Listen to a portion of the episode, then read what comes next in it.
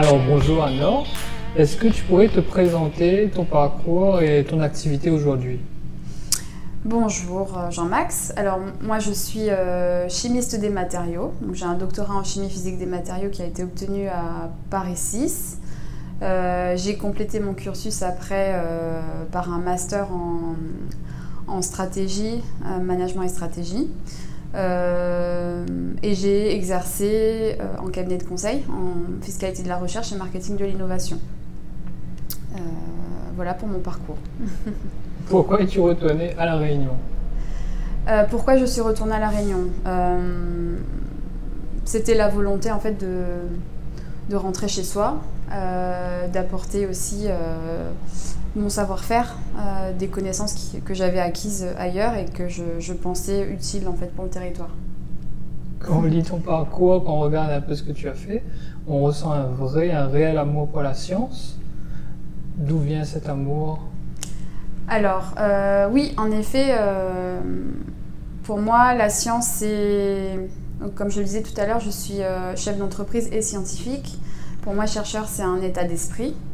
Je me suis toujours intéressée en fait à la santé, au corps humain. En fait, depuis toute petite, je me posais toujours des questions sur, sur l'effet des molécules, comprendre les maladies, et, et, je ne peux expliquer pour quelles raisons. Le cancer m'a toujours euh, interpeller davantage. Euh, voilà.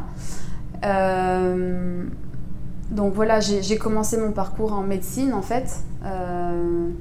Mais ce qui, ce qui ne me plaisait pas en, médecine, c'était le fait d'avoir à apprendre les choses par cœur. Donc je me posais beaucoup de questions sur comment obtenir les équations qu'on devait apprendre par cœur. Donc cette volonté finalement de, de comprendre un peu mieux les, les équations, euh, comprendre la science à l'échelle de la molécule ou de, du nanomètre, ça, ça m'a, ça m'a guidé vers euh, un master puis une thèse. Voilà.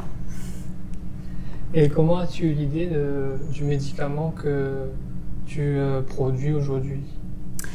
Alors, comme je le disais, en fait, la, santé c'est une discipline qui m'a toujours euh, motivée, qui m'a toujours euh, animée. Euh, les biosciences, la santé de manière globale. J'ai effectué en fait mon premier stage de master dans un laboratoire qui était pluridisciplinaire, qui mêlait à la fois la chimie organique et la chimie inorganique. j'ai commencé en fait à travailler sur des, des agents de contraste pour l'IRM et dans la thématique oncologie. Et j'étais un petit peu frustrée, déçue parce que je n'ai pas pu, euh, bon, bah, comme pour tout stagiaire, un hein, master, hein, on ne dispose pas d'assez de temps pour, euh, pour aboutir, pour faire aboutir le projet. Donc euh, ça m'a donné envie en fait, de poursuivre en thèse. Euh, en thèse, après, j'ai pas travaillé dans le secteur de la santé, c'était plutôt un sujet euh, fondamental. Donc j'ai étudié en fait l'interaction des nanoparticules, enfin la, la, conception en fait des biocapteurs euh, tridimensionnels. Donc j'ai été amenée à fabriquer des nanoparticules d'or, justement. Donc c'est apparu là, la nanoparticule d'or. Mais confrontée à, des questions du type comment comment recycler finalement tous les, tous les déchets chimiques, comment euh, employer moins de, de solvants toxiques. Euh, confrontée à toutes ces questions-là, j'ai été amenée ensuite, euh, quelques années après, parce que je n'ai pas tout de suite exercé dans ce secteur, j'ai été amenée ensuite à trouver des solutions dans la nature. Voilà.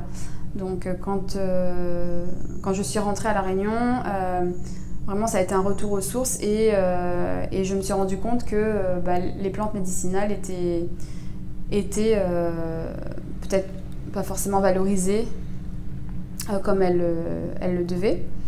Et j'ai voulu utiliser finalement ces plantes en substitution des produits chimiques pour savoir si on pouvait fabriquer les, les, nanoparticules que j'avais un petit peu développées en thèse et en master.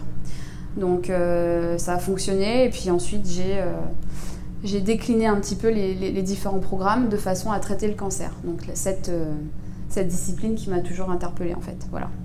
Et est-ce que quand tu as eu cette idée, au mhm. tout début, est-ce que tu t'es dit, bon, c'est bon, je vais y aller, je vais foncer, ou tu as ressenti un sentiment, un genre d'autocensure euh, pour tout te dire, en master déjà, j'avais, je portais euh, en quelque sorte ce projet. Et euh, oui, j'ai ressenti l'autocensure. Je me suis demandé si c'était possible de créer un laboratoire avec tous les, bah, tous les équipements à acquérir. C'était vraiment, pour moi, c'était mais de l'ordre de l'impossible. Donc il y avait ça, l'aspect financier, mais aussi l'aspect opérationnel en fait, des compétences, c'est-à-dire comment passer du scientifique au chef d'entreprise. Donc je m'en sentais pas capable et c'est pour cette raison que je me suis intéressée après la thèse à, euh, à d'autres disciplines comme euh, la fiscalité de la recherche, enfin, le financement et, le marketing. Quoi. Donc euh, quand, après ces expériences, je me suis sentie un peu plus confiante et c'est ouais, c'est au fur et à mesure, en échangeant avec, euh, avec des amis, avec d'autres euh, chefs d'entreprise ou scientifiques, que j'ai compris que cette, euh, ce sujet, déjà, ce projet avait, avait du sens, était cohérent. Et donc, je me suis laissé la possibilité de, de le démarrer. Voilà. Avec, avec comment dire, comme pour, minimiser les risques, euh, le concours iLab a passé, qui, euh, qui pour moi était d'abord une reconnaissance et surtout qui offrait euh, une enveloppe financière pour démarrer les programmes. Voilà. Et au niveau organisationnel, on va dire, tu étais salarié, tu étais dans un cabinet de conseil Au démarrage du projet, j'ai démarré à mi j'étais à mi-temps en fait au Sirois. Donc j'ai oui, j'ai vraiment minimisé les risques. J'ai été salarié mi-temps et je, m'occupais en fait d'entreprise dans le cadre de la pépinière d'entreprise. Et du coup, le rythme, quand tu es passé au statut d'entrepreneur à plein temps, est-ce que tu as trouvé le rythme tout de suite? C'était compliqué? Euh, En fait, durant la dernière année où j'étais salarié à mi-temps, vers la fin, ça, devenait vraiment ingérable parce qu'il y avait beaucoup de choses à faire, hein, forcément. Euh, surtout, j'ai démarré toute seule. Hein. j'ai créé, j'ai fondé Torscal euh, toute seule. Donc, euh, j'ai j'ai pas trouvé tout de suite mon rythme. En effet, je, l'ai recherché pendant quelques mois et j'ai vite compris que que c'était plus ça, j'allais augmenter les chances de succès si, si je m'associais à, à d'autres personnes. Donc, très rapidement, en fait, je me suis associée à une phytochimiste, Sophie Giraud, et, euh, et un juriste responsable des affaires réglementaires qui est Christophe Duguet. Et là, euh, en effet, ça, nous a permis en fait, de nous développer plus rapidement, voilà, avec ces, ces différentes compétences. Et euh, que veut dire Torscal? Alors, Torscal signifie, donc Stork dans plusieurs langues, signifie cigogne. Et euh, pourquoi la cigogne? Eh bien parce qu'en fait, la cigogne ne se trompe jamais de nid. Elle délivre euh, toujours la, vie euh, au bon endroit. Voilà. Et quand tu t'es décidé à te lancer, comment ton entourage a accueilli la nouvelle, ta décision? Relativement bien, mais avec malgré tout du stress de la part bah oui, des très proches, hein, mes parents. Mais sinon, j'ai pas. Enfin, honnêtement, ça, ça, a été très bien reçu. Mm. Et euh, quand, il, quand il a fallu trouver des associés, est-ce que, est que tu as connu des difficultés dans le choix des personnes, dans la recherche des profils, ou bien tout de suite, tu as trouvé euh, les bons profils? Euh, très rapidement, alors pour les associés, ça a été une évidence en fait. Donc ce sont des amis bah, qui, sont venus vers, euh, nous euh, tout naturellement. Euh, après, pour la recherche des profils, ça a été un peu plus délicat en effet, parce que bah, c'est un projet qui est, assez ambitieux hein, et, forcément, ça demande, c'est exigeant et il faut être conscient en fait des enjeux et, donc ça n'attire pas forcément tout le monde. Mais quand tu dis, euh, oui, c'est un projet très ambitieux, mm. c'est un projet que tu as mené pendant de longues années, en tout cas la réflexion, d'où vient ta foi dans ce projet? Euh, On me pose souvent la question. Euh, je n'ai pas de réponse vraiment à ça. Je pense que c'est au fond de soi, en fait. C'est une intuition.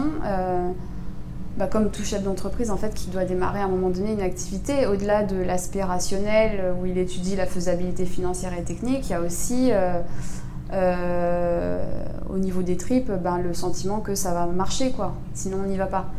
Donc, en gros, comme j'ai dit, j'avais confronté en fait différents avis. Et puis, à un moment donné, il faut y aller et on y est allé, quoi. et au niveau structurel, on va dire, pour le soutien à l'entrepreneur. Est-ce que tu as trouvé le soutien nécessaire à la Réunion quand tu t'es lancé? Oui, oui, oui. Euh, c'est vraiment la, Réunion, c'est un écosystème euh, de l'innovation qui est assez dense. On, y trouve euh, bah, des pépinières d'entreprise, incubateurs, toutes les structures de l'innovation, y compris les laboratoires scientifiques. donc pour moi, c'est alors après c'est c'est pas forcément euh, partagé par tous, mais pour moi, pour, pour notre projet, ça a été euh, l'environnement adéquat pour démarrer. Ouais. Et euh, si tu pouvais donner un conseil à la personne que tu étais au lancement, est-ce que tu aurais un conseil à lui donner aujourd'hui? Ouais, un conseil tout simple. avec le recul, aujourd'hui, je, je, pourrais lui dire n'aie pas peur, n'hésite pas, fonce. Euh, tu vas certes rencontrer des, barrières en fait sur ton chemin, mais elles, ne sont pas là pour, euh, pour te dissuader, elles sont là pour euh, tester ton, ta détermination et ton engagement. Donc vas-y. Donc tu es dans la production d'un médicament pour lutter contre le cancer. Oui. combien de temps prend la production et la commercialisation d'un médicament en général? Alors, si on part de zéro, vraiment, c'est-à-dire euh, l'étape de recherche, c'est-à-dire la conception même euh, de, la molécule euh, en laboratoire jusqu'à la commercialisation, en passant par toutes les étapes de tests précliniques sur les animaux et, tests chez l'homme, phase clinique, on peut compter environ 10 ans. Il faut compter 10 ans, voilà. ça peut être réduit maintenant à 7 ans, selon certains spécialistes parce que, euh, parce que les techniques en fait deviennent plus efficaces et que maintenant euh, on a aussi des très bons euh, des, comment dire, des sociétés qui accompagnent en fait l'innovation et qui, qui, permettent un, gain de temps incroyable. pour mener à bien ce projet, tu as dû développer peut-être une casquette de chef d'entreprise. Oui. Est-ce qu'aujourd'hui, tu as, tu as le temps de mener les deux casquettes de front, celle de scientifique, de chercheuse et de chef d'entreprise euh... Alors, c'est pas évident en effet de, conserver ces deux casquettes. Euh... Chef d'entreprise, de toute façon, c'est nécessaire. Enfin, c'est une évidence parce que ben, voilà, c'est une, société, euh, une SAS qui a été créée. Euh, donc, il y a des objectifs à atteindre, etc. Enfin, un rythme à avoir. Euh, maintenant, la casquette de scientifique associée au chef d'entreprise, euh, elle semble incompatible, mais finalement, dans notre secteur, elle est, c'est, complémentaire. Pourquoi? Parce que le chef d'entreprise, en fait, il doit créer de la richesse sur le territoire, euh, voilà, pérenniser les emplois, etc., générer du chiffre d'affaires pour faire croître le véhicule financier. Et le scientifique, eh ben, il veut faire aboutir en fait ses projets, ses molécules. Donc finalement c'est compatible. Maintenant, ça demande beaucoup de temps euh, d'être chercheur aussi. Donc je me suis très bien euh, entourée de personnes complémentaires déjà, parce que c'est un sujet pluridisciplinaire. Et, euh, et je délègue beaucoup aujourd'hui. Donc je passe la moitié de mon temps en fait en tant que chef d'entreprise et l'autre moitié en tant que scientifique. Voilà. Mais est-ce que tu as étudié justement la gestion d'une entreprise oui. Tu as appris sur le tas Alors, j'ai commencé euh, à apprendre sur le tas, en effet. Et là, j'ai suivi un, executive master en fait au sein de l'ESCP Europe. Donc, j'ai fini cette année. Voilà. Est-ce que euh, depuis que tu as commencé ton aventure, est-ce que tu as eu des euh, moments qu'on pourrait qualifier de pires moments et des moments qu'on pourrait qualifier de meilleurs moments? Euh, Alors, je vais peut-être commencer par les pires pour finir sur une bonne note, les meilleurs. les, pires moments que j'ai connus, oui, en effet, c'est euh, comme tout scientifique, en fait, euh, c'est pas forcément obtenir les résultats escomptés. avoir à réorienter en fait le, programme de recherche assez rapidement pour ne pas perdre, pas perdre pied, remotiver les troupes, l'équipe. Voilà, donc ça c'est arrivé plus d'une fois, mais heureusement l'équipe est soudée, on a plein d'idées et on, y est arrivé. puis un moment aussi sur l'aspect financier, quand à un moment donné il faut il faut compter, euh, mais plus plus qu'aujourd'hui, trouver les, financements et surtout euh, garder, euh, garder la motivation à le faire, hein, que le risque c'est qu'on se transforme en, financier et il n'y a pas que cet aspect-là à voir. Mais les meilleurs moments, bah, c'est justement quand on trouve des solutions à tout, qu'on continue à avancer, qu'on a des marques de reconnaissance, qu'on voit que les résultats payent, que les efforts payent, euh, et qu'on voit nos premiers clients arriver. Euh, voilà, donc ça c'est super. Aujourd'hui, euh, est composé de combien de personnes? Alors, aujourd'hui, nous sommes quatre. le mois prochain, nous serons six, donc on va recruter deux autres personnes. voilà, donc on est quatre, deux chimistes et deux biologistes. Et deux autres personnes vont, rejoindre l'équipe, donc un phytochimiste et un biologiste, six euh, bientôt. Et concernant ton rapport avec euh, justement la plante endémique qui est utile euh, aux médicaments, est-ce que tu as aidé à structurer cette filière, aidé à créer de l'emploi, ou elle existait déjà? Alors, structurer la filière, c'est un bien grand mot. et puis c'est assez ambitieux. Enfin, nous, ce qu'on a fait, c'est c'est de comment dire de, créer en fait des partenariats avec euh, les structures locales. Donc là par exemple on travaille avec la CAEB euh, pour l'approvisionnement, pour sécuriser l'approvisionnement en plantes euh, médicinales. quand c'est nécessaire, on, témoigne en fait et, on aide en fait les, agriculteurs, les coopératives, les tisaneurs si le besoin s'en ressent. voilà. Donc structurer la filière, je dirais non, mais en revanche, on contribue à, le faire. Est-ce que pour une entreprise située à La Réunion, est-ce que être à La Réunion, c'est un problème pour se développer à l'international? Euh, euh, Pour moi, ça n'est pas... Alors, il y a en effet des avantages, des inconvénients. Hein. L'inconvénient, c'est que c'est un territoire insulaire, c'est petit, euh, on n'a pas le marché adéquat pour se développer.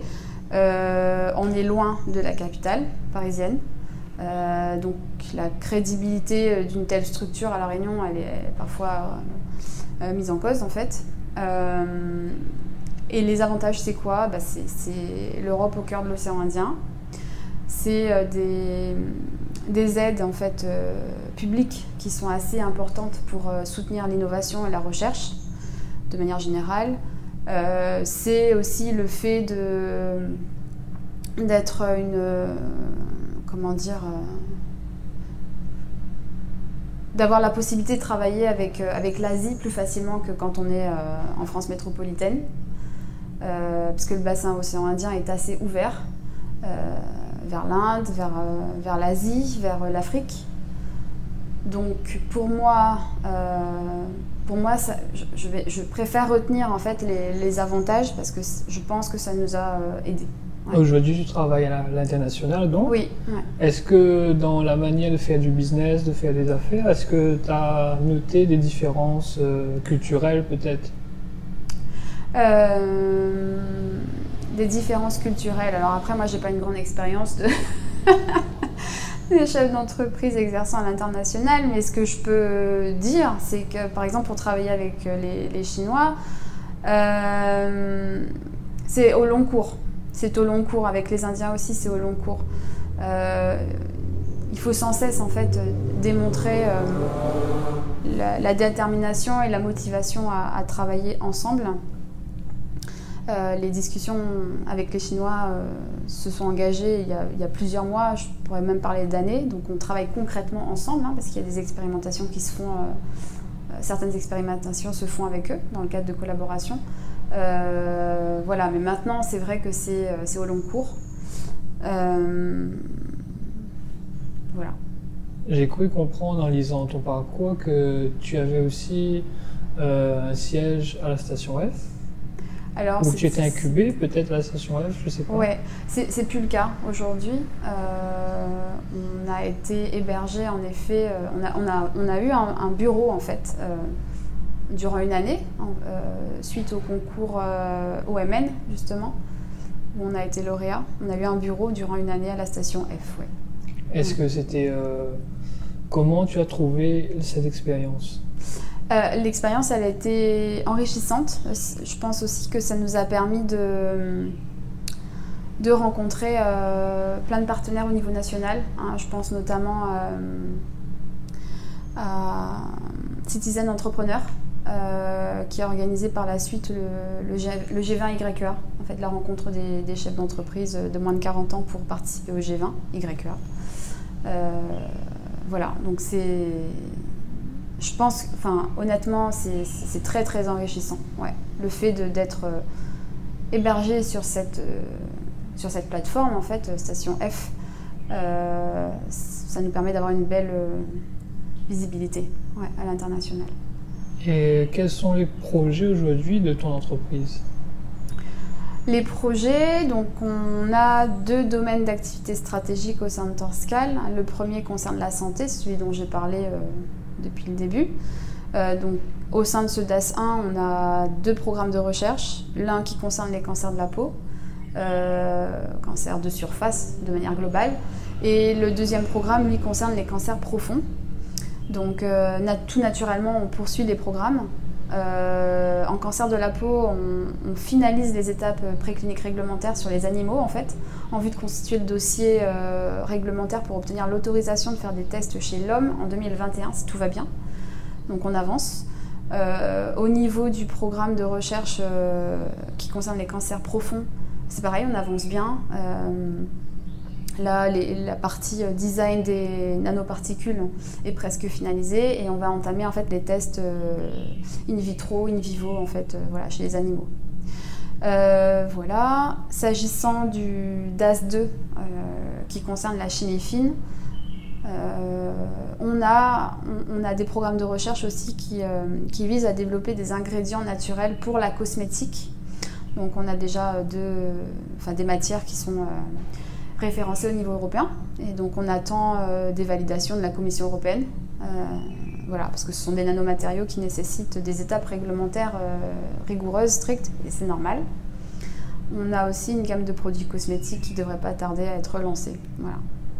Tu as participé à, des concours. Oui. Tu as eu des prix, si je me souviens bien. Ouais. tu as participé à des rassemblements internationaux. Comment tu as fait pour pour préparer ces concours euh, Les concours, euh, alors par exemple OMN, euh, en fait la sélection elle, portait sur le type de projet, sur le type de collaboration et la visibilité en fait au niveau international. Donc comment je l'ai préparé en répétant en fait avec entre collègues. voilà. Euh, quel autre concours? iLab aussi. On a été lauréat euh, iLab en catégorie émergence en 2015. Alors ça c'est le concours de BPI France. Euh, bah, c'était un dossier financier et scientifique en fait à présenter. Donc bah, ça nécessite du temps rédactionnel et de la réflexion. Voilà. quel autre concours? Dans le cadre de la French Tech, tu n'as pas reçu un prix? Euh, dans le cadre de la French Tech. Si, on a participé aussi au Business, euh, business France euh, India French Tech. Ouais. Donc là, c'est le, le, prix coup de cœur du jury qu'on a reçu. Donc je pense aussi que ça a été retenu en fonction de, bah, de l'équipe, du type de projet, etc. Voilà. Et comment on pourrait expliquer aujourd'hui euh, le, fait que Torscal a une bonne couverture quand même à l'international au niveau de la presse? Est-ce que tu, euh, tu travailles pour ça euh, explicitement ou bien alors c'est dû au talent? Moi, je n'aurais pas la réponse. Ce que je peux dire, c'est que, enfin voilà, en interne, comment ça se passe, comme je, l'ai présenté tout à l'heure, c'est une équipe qui est assez soudée, on est, on est investi, on travaille beaucoup, mais comme beaucoup d'autres équipes hein, de toute façon. Euh, après, on, établit des collaborations un peu partout dans le monde. Euh, et dès que possible, on, communique en fait, euh, voilà, par les résultats, voilà, donc par les réseaux sociaux également. Donc je pense que c'est par ce biais-là. Aujourd'hui, Torscal prend combien de temps dans, dans une journée? Torscal Le temps de travail que tu investis dans l'entreprise sur 24 heures par exemple? Alors, euh, officiellement 7 heures. Moi, j'y passe beaucoup de temps, euh, peut-être 10-12 euh, heures, ouais, 10-12 heures par jour. Est-ce qu'il y a des gens qui t'inspirent dans la vie? Oui, beaucoup de personnes m'inspirent. au niveau scientifique, par exemple, Einstein, est très inspirant pour moi. Euh, Patrick Couvreur aussi, euh, qui est le pionnier de la nanomédecine en France. Euh, Laurent Lévy, qui est aussi un pionnier dans le, développement des nanoparticules contre le cancer.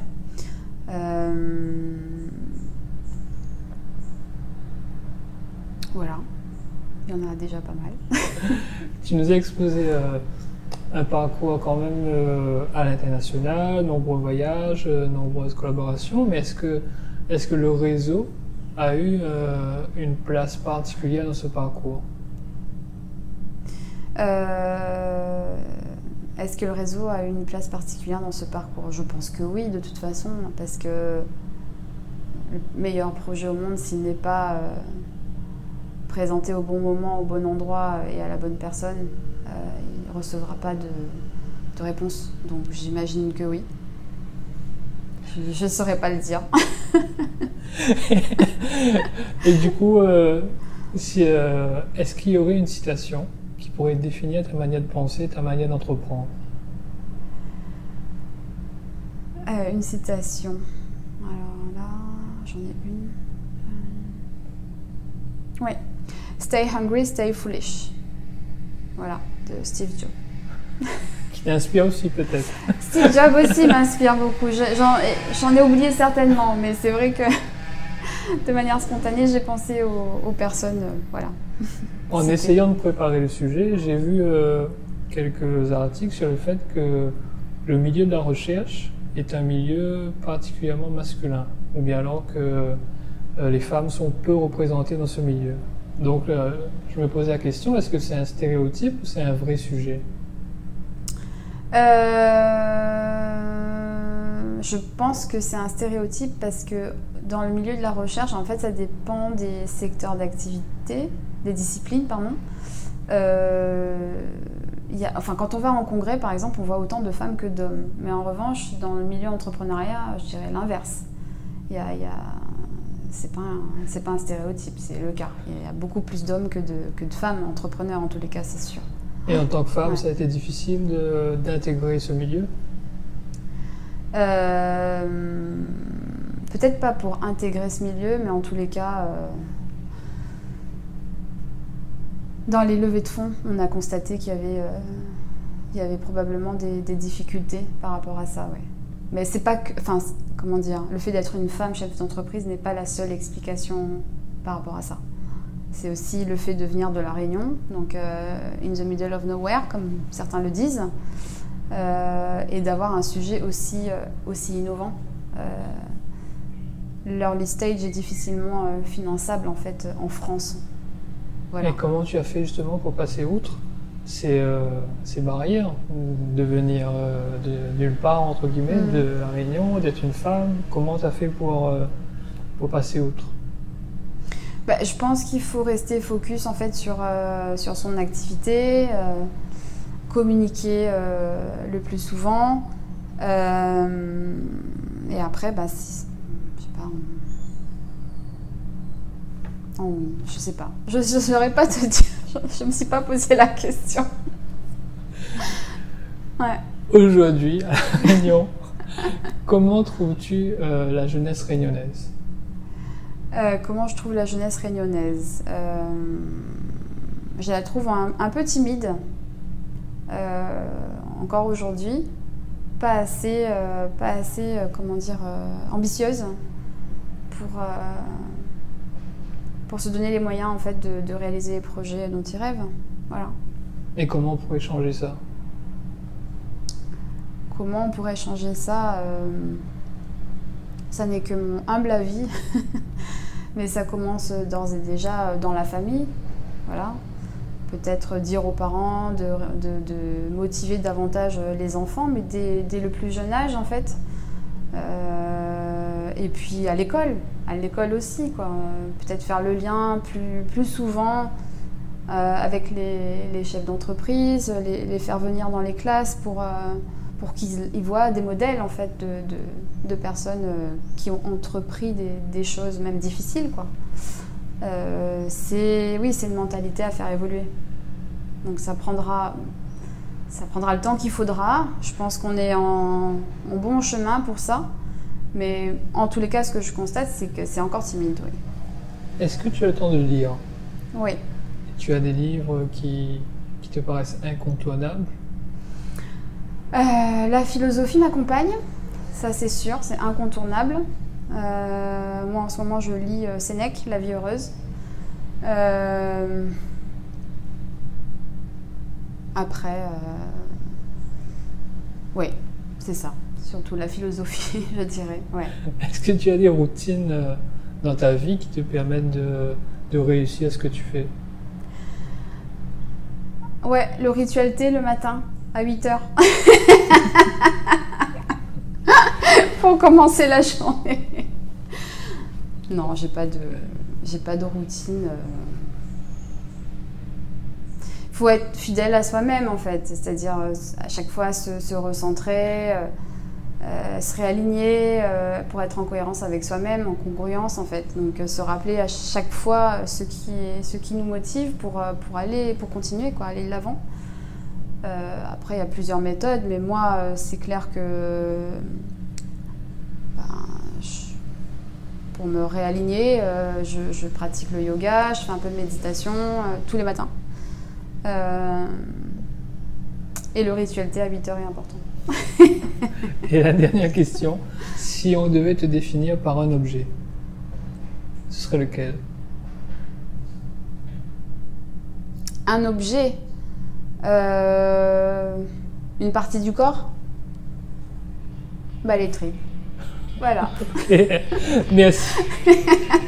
ah ouais, c'était une réponse ça.